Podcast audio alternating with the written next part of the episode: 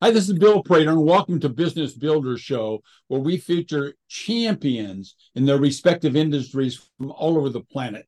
Our mission is to provide you with timely, provocative, and actionable insights that will inspire, promote, and accelerate your quest for business excellence. Today, we're going to talk about building your business by retaining your existing customers. And Tim Daly's going to walk us through that strategy. He's the founder of Vincodo and oversees client strategy and marketing operations. Why? Because he sold his business. He'll tell us about that. He brings over 20 years of direct marketing and internet experience to us. He's served Fortune 500 companies on both the agency and the client side. He's a highly sought after speaker at industry conferences. He's recognized as an expert, in quotes, in search engine marketing, especially for influencing various Google algorithm changes and tricks while crafting unique strategies that produce significant improvements for his clients. Tim, it's great to have you here, sir. Thank you for the invitation, Bill. So before we started, you gave me a list of the kind of folks you deal with, but altogether, who do you serve, you and your agency there, Tim? I, I like to say that Vincodo is client agnostic. So if you have a problem, we'll fix it. So we have not, as an organization, really focused on any very specific like industry lines.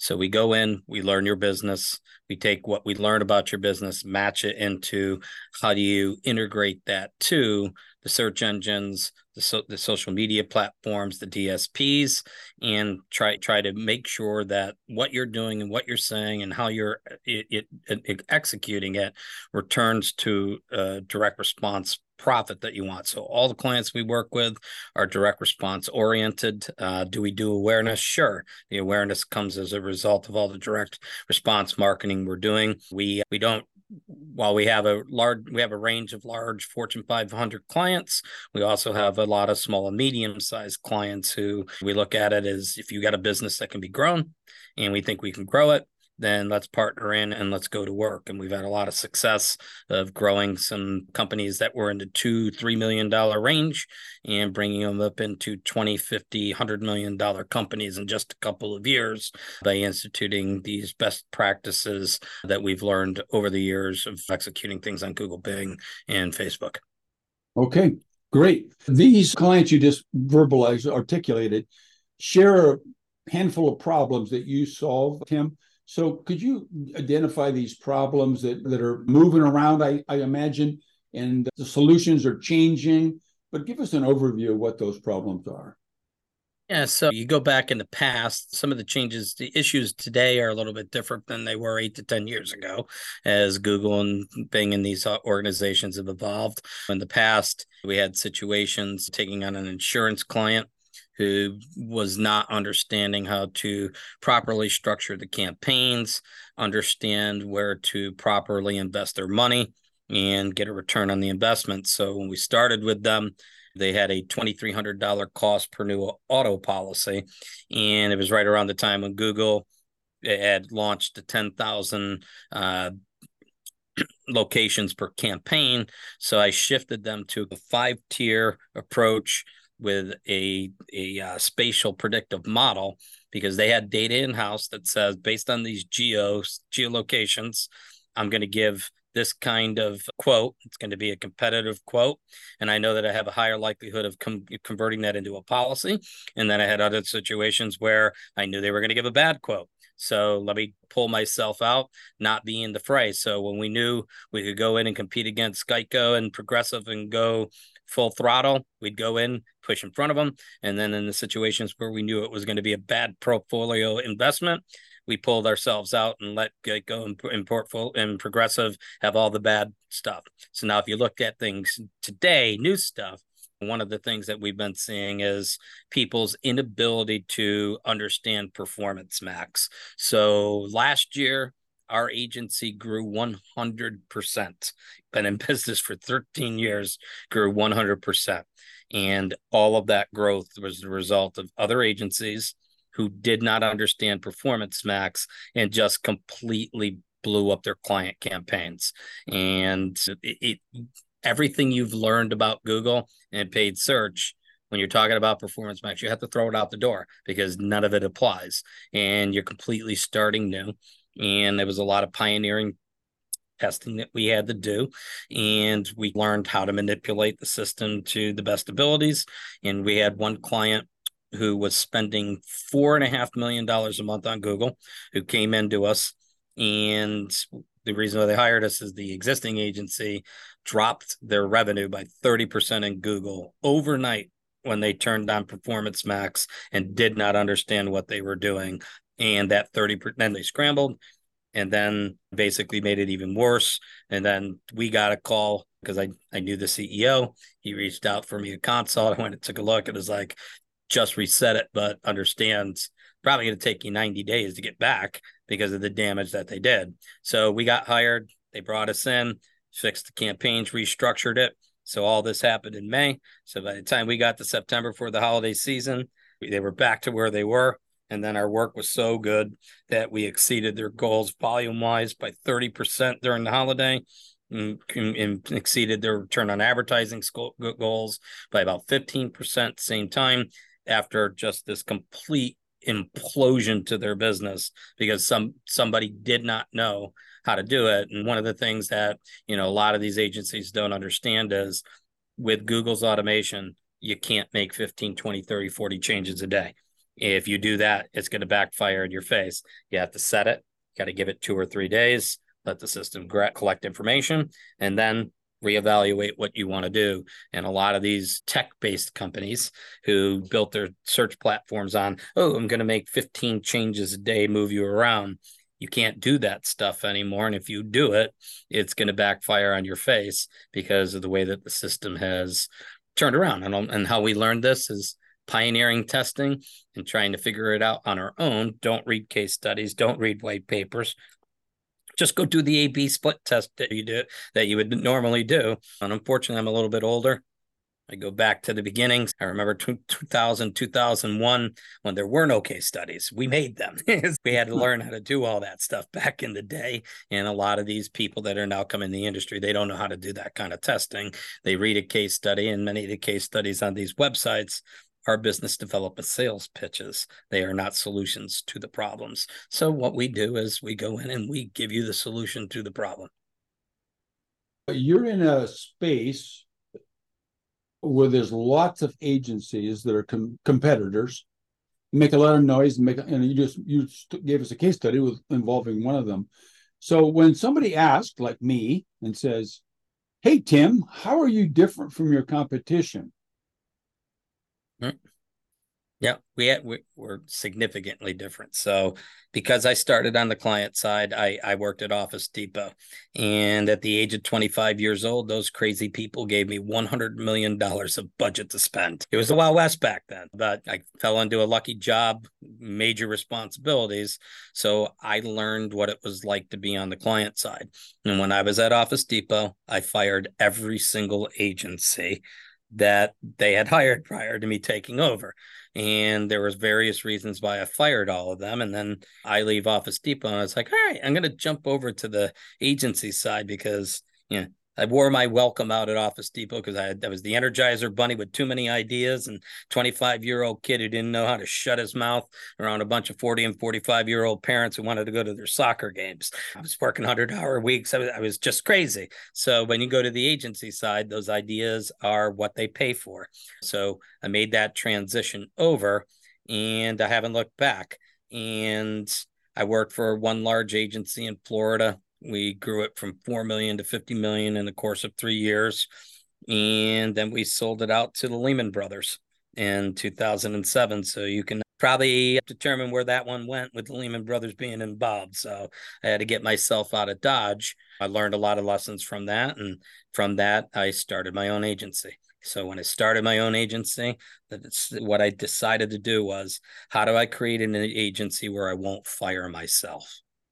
What was it the things that these people didn't like that fired where I didn't like that I fired them for, and I'm going to make sure that's not going to be in my business. So one is performance transparency. Everyone gets their reports at nine o'clock in the morning on Monday morning. There is no wait. Most agencies will deliver them to you Wednesday, Thursday, because they're trying to piece it all together. We're giving it out on Monday. Everything's automated. The team spends all their time analyzing and figuring out how to improve performance and grow business rather than trying to figure out exactly what happened. The next major thing that I do, which I think is the big, huge differentiator, is that I have in my senior team five people with over 10 years worth of experience. So, what we guarantee for every call is that one of my VPs will be on that call. I'm not going to leave you with the junior staff and the managers. Every call, you should have a peer on the call who you can ask a challenging question, or if you have a concern, they can answer it. It's not going to be, oh, let me take that note and let me get back to you. Now, the last thing that we do, and, and again, this is one of those risks, and is that I allow them to talk to the data people. Everyone says, don't let them talk to these people that do numbers because they can't say the right things. So I would rather them be able to get the answer they need and go right to my employee who's you know four months out of college and get an answer. And if they give the wrong answer we'll correct it. We let the client know up front you may not always get perfection on those. It's different model. But if you want quick response you want action being done.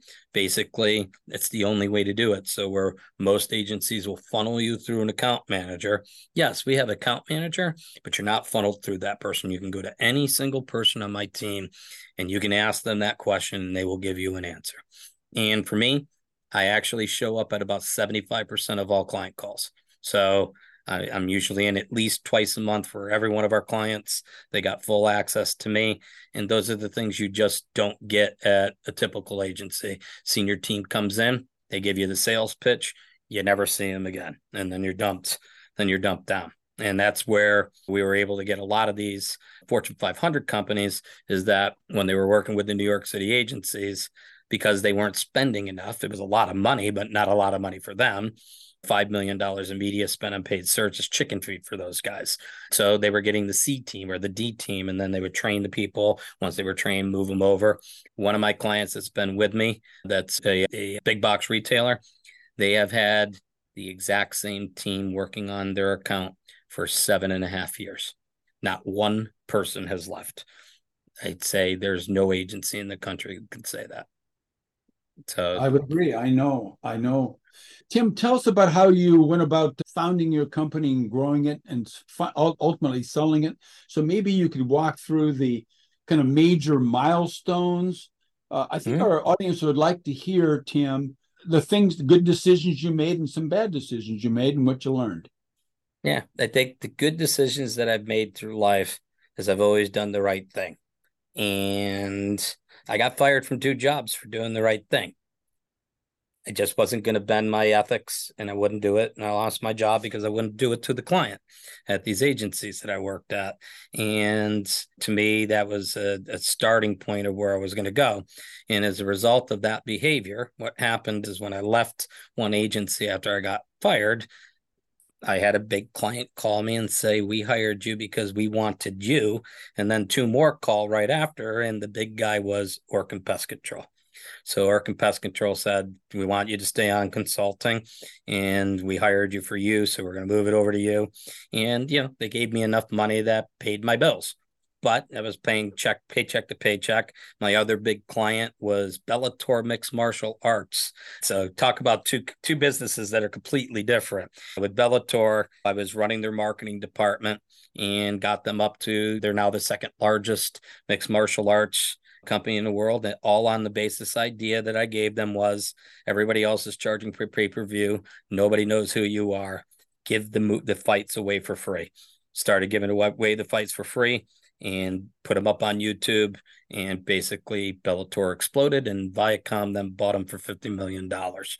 So after that happened, I'm, I'm like sitting, oh my god, now I got to go get a job because I don't have them as a client anymore. So I give the news to Orkin Pest Control, and the founders, who are billionaires, the Rollins family, sent me a check for a quarter million dollars and said we're going to prepay your fees for two years get your company started because the rest of the world has a right to work with you for all the things you did for us. We never compensated you properly for the contributions you made to our business, and we're going to put you in business. We'll figure out the services that you give me, give us. And I was just like, holy cow, to be able to start a business totally on the basis of reputation and doing the right thing for people. Karma came back it had bit me in the backside a couple of times, but you know what? Karma comes back and gives you good times too. So as a result of that, allowed me to get started. I Was able to bring in a couple of staffers, and we built the company up to over eight million dollars in revenue in the course of about six years. And I did it without having a sales staff. We have never had a business development salesperson on staff ever it led me to getting on the Inc. 5000 fastest growing companies list three times. Now you'll see a lot of agencies get out there on that list. They get on that list because they went out and got a whole bunch of clients. I got on that list because I didn't lose clients. I go back to my college days in undergrad, and which is what drove me, is I had a professor named Leonard Berry he's still at Texas A&M. So I'm actually taking my daughter for a college visit in a month and a half, and he's going to do a personal interview for her. He remembered oh, me, nice. and they asked me, Tim, how did you get the success? Same question that you just asked. And I told him, you said something in one class, and it was also in your book that resonated me and never left me. You said that it cost eight times more to go get a new customer than it is to keep your existing customer. So I made the decision when I started Vincodo, I was going to do marketing and I wasn't going to do sales. And if I did good marketing and I invested that time and didn't worry about getting the next client because I was prepared to get fired by the client I just got, then they'd stay a lot longer. Now, the risk of the business model is there's a lot of reasons why you lose clients that have nothing to do with your work. They, they could make bad financial decisions. They could have an operational breakdown. You have things like COVID that can blow companies up. I lost three of my clients who went bankrupt as a result of COVID. So that you get into your contact, who's your VP of marketing, leaves. You get somebody new come in, they just cut your throat, and it doesn't matter what you've done. I can proudly say in 25 years in this business, I have not been fired once for performance. So they, and there's not a lot of people that can say that. Our company has never been fired for performance. Just new people come in, things change. Sometimes we grow their businesses so much. One of our clients was Orbis Education. Uh, that did they did uh, accelerated nursing programs. I went in, did a turnaround agent on them. They were on the brink of bankruptcy when I went in, and four years later, they sold the company to Grand Canyon University for three hundred sixty-five million dollars. So now my partner Tom was just like Tim. Maybe we should stop starting charging fees and just ask for one or two percent of the back end when they sell, because we just kept growing our company, these clients so much that they they would sell and then I lose the business. But everything was around just massive customer service. We pride ourselves on you get it you get a response within an hour you get a solution within a day and everyone on my team lives to that and then the I think the last thing with the success is is client uh, employee retention. So I can say right now with the team that I have not had one employee leave in 19 months. So again, very few agencies could say that. It's usually a revolving door. And what we do is we train, we teach, we grow. And I let the junior staff know you come onto my team. I'm going to personally take an interest in you. I'm going to help train you. I'm going to make you, I'm going to give you an MBA on the job. And I deliver upon that. And they stay. And then hopefully by the time they get to year three, I've now got an opportunity for them to move into a manager role. Pretty much everyone on my team, with the exception one that is manager and above, is a promotion from internal. So the minute you bring people from the outside, it changes your culture. And if you keep promoting the people from within who stuck by you, gave you their loyalty, and worked hard for you, basically they work hard for the client. And I've made sure that they understand when they spend their client's money, they treat it like it's their own. And I push that culture to all of them. And I, I have the luck of having just amazing employee retention. And in turn, by maintaining that employee retention, I maintain the client retention because people don't leave the accounts. So when you can keep the team, the same team, Fortune 500 count with the same seven people for for the last eight years, there's not a lot of reason for them to want to move so long as that team continues to produce the results and then they become deeply understanding of that business to the same level as the client. And that's why clients typically don't leave and grew the business solely by not losing clients. Other than your initial prepayment of, of a fee have you ever gone out for investor capital or anything or has it all been self-generated no, didn't go through to look for the investor capital. It was just, just was there was a ba- the focus on balance of personal life and work life, and I didn't have a desire to massively grow the company. I was happy with a very hefty bottom line, and when you keep your existing clients, the profit margins that you get in the bottom line they exponentially grow as a result of that, especially when you're growing the spend with them and your contractual fee is a percent of media spend. Never went down that route to looking for investing funding because there wasn't an interest for me at the time to try to do that growth. Did it before when I was at this agency called Centec down in Florida, which is the one that sold out to the Lehman Brothers. It wasn't as fun of an experience. I was on a plane three and a half days a week. I wanted to do marketing. I didn't want to be doing sales pitches and, and, and customer presentations. I wanted to go do marketing. When and we became the agency that I didn't want to be. So I didn't really want to do that growth. So now I did make the decision when COVID hit. I started taking a look at potential suitors and I made the there was a couple options I had on the table. I was talking to some investment capital firms about buying me as an agency where they could utilize us like a McKinsey or a KPMG and then be self-funding by having clients. And then you can have a McKinsey KPMG inside your walls. So went down that route with a couple did talk to some of the big consultancy companies. And then the other conversation was with a potential new client that wanted to hire us as their agency and some of the challenges they put forward to me, what they wanted to do for growth, COVID coming in because it was like end of March. I could see what was coming. Things were locking down. I was just like, yeah, I can't make this investment. I knew what was going to come for some of my clients. So I said, give me an investment in the business, help me through, and you can have a piece of the pie. They said, send me the numbers. And 24 hours later, they were like, we would like to buy you wholly. And that was HomeServe USA. So very quick turnaround. It was a three month process. And then for them, they were looking at get moving towards digital first. And they needed to hire 40 people for their digital marketing department. And COVID hit and they were like, how are we going to hire all these people? So the easy solution was here's an agency that doesn't have a ton of clients they don't do a lot of sales. They're focused on doing marketing. They act like a marketing department. Let's go buy them and they can be our marketing department. So we got fused in with four people that were on the team and we we effectively became their marketing department for about a year and a half as they started beefing everything up. So it was a nice a nice marriage and an, an, an, interesting work that we did coming in with HomeServe. We were able to increase their digital conversions into subscriptions. So they do the sewer and the water line maintenance service contracts and insurance uh, warranties. And so we came in built that growth for them.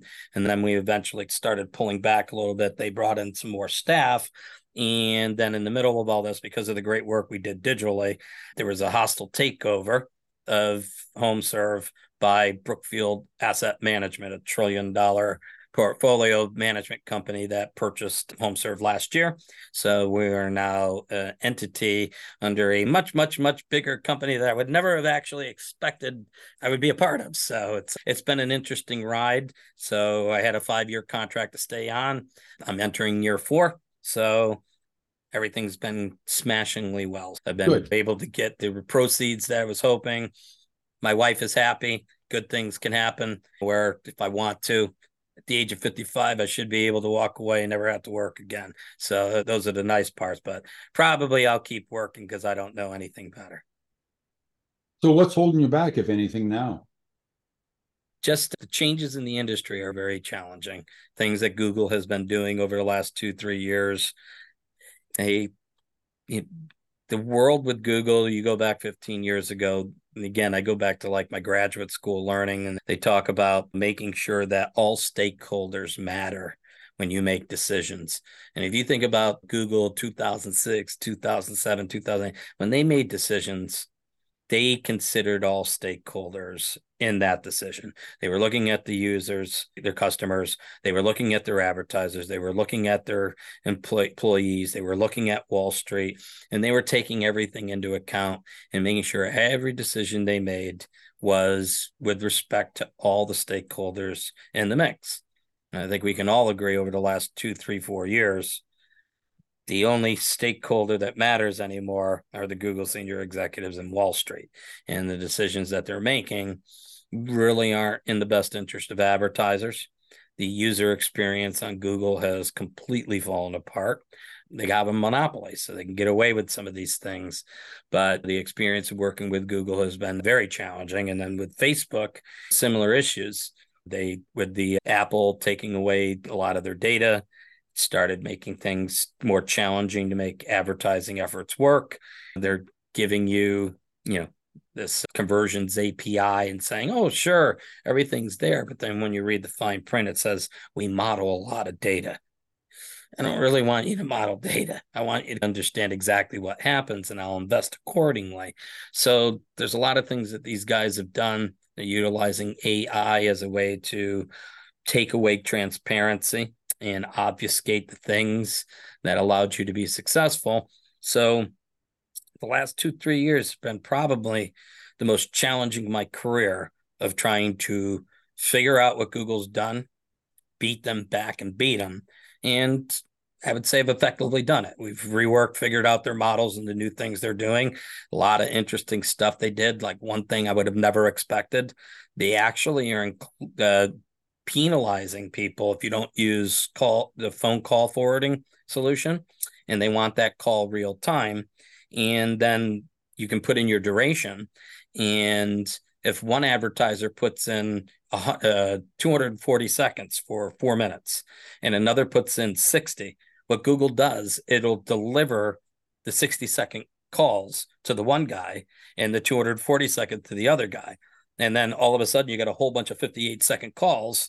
And what those are bots who didn't say anything and telemarketing system shut down at 58 seconds and then google's charging me.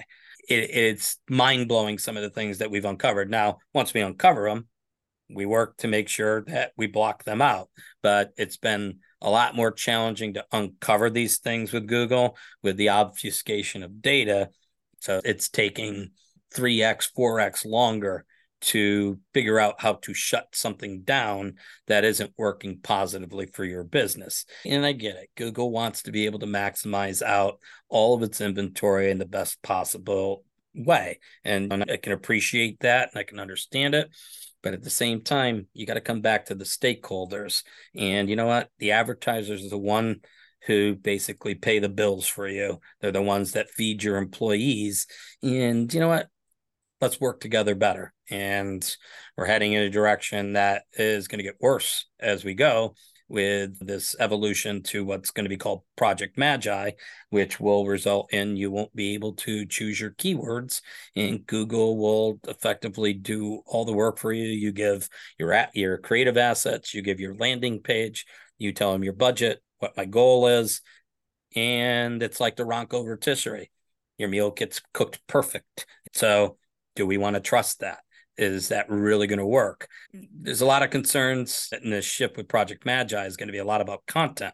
So all these people who have been Google agencies that have built their business on analytics, number crunching, platforms that change things 15 times a day, none of that's going to be applicable in two years. And if they don't start making that adaptation, they're going to be out of business. For us, we are building out a unit for content because we have to. And anyone that's not moving towards building out content and the importance of what that's going to mean into what you're going to do with Facebook, what you're going to do with Google and Bing in the future, you're going to be on the outside looking in with your business if you don't start making that transformation. Very interesting. So, Tim, tell us, our listeners would like to get a hold of you. How do they go about doing that? Yeah, the easiest way to get me is via email. So my email address is tdaly at vincodo.com. So that's T D A L Y at sign V I N C O D O dot com. Beautiful. Beautiful. Any question, or I should say, is there a single question, Tim, that I should have asked you and I didn't, that uh, you could pose and then answer that would give huge value to our listeners? Yeah, I think the real question is what do you want your business to be? Because this conversation was about how do you grow a business successfully through that. So you can go the other route if you want, if your focus is around sales. And so the way that I did it isn't necessarily the way that works for everyone. And I freely admit there's huge risks in my business because if I lose a client, it's much, much more painful to my business than to someone else's uh, business that's got a sales force. So you got to do what really is best for you and what the skill sets are within your organization. I went a different direction. And there's a lot of agencies, there are a lot of advertisers that want what we offer, but there's a number of agent advertisers who don't want what we're offering. So everyone's approach in some fashion or form can be successful. I just did mine a different way because it matched with who I was, what culture I was going to create within my organization, and how that team was going to appreciate, respect their clients. And if you don't have that culture, don't do what I did because you will fail miserably. Go the other route and you can be just successful in that route as well. So there's no perfect way of getting there, but my way was one great way of getting there. And if you like a lot of bottom line profits, my way did a great job for it. And if you want to grow in front, you want to retire at 55, like I'm hoping to do, it was going my route was a great way of doing it. Thank you, Mr. Daly. That was fantastic. I appreciate it. No problem. Everybody, look, on in closing, let's focus on a single fact, and that is this. Our businesses do not become extraordinary in a single moment. Instead, they get there as a result of the owner first learning and then applying a proven combination of having a visionary mindset, a visionary strategy. Number two, having a management system to execute that strategy. And number three, leveraging high performance teams. You can get your hands on those three tools by just simply going to my gift, we're located at Business Mastery Pro. Go to Business Mastery Pro, get your hands on those three concepts. Thanks for listening. Tim Daly, thanks very much for spending your time with us today. Much appreciated. Yep. Thank you for having me, Bill.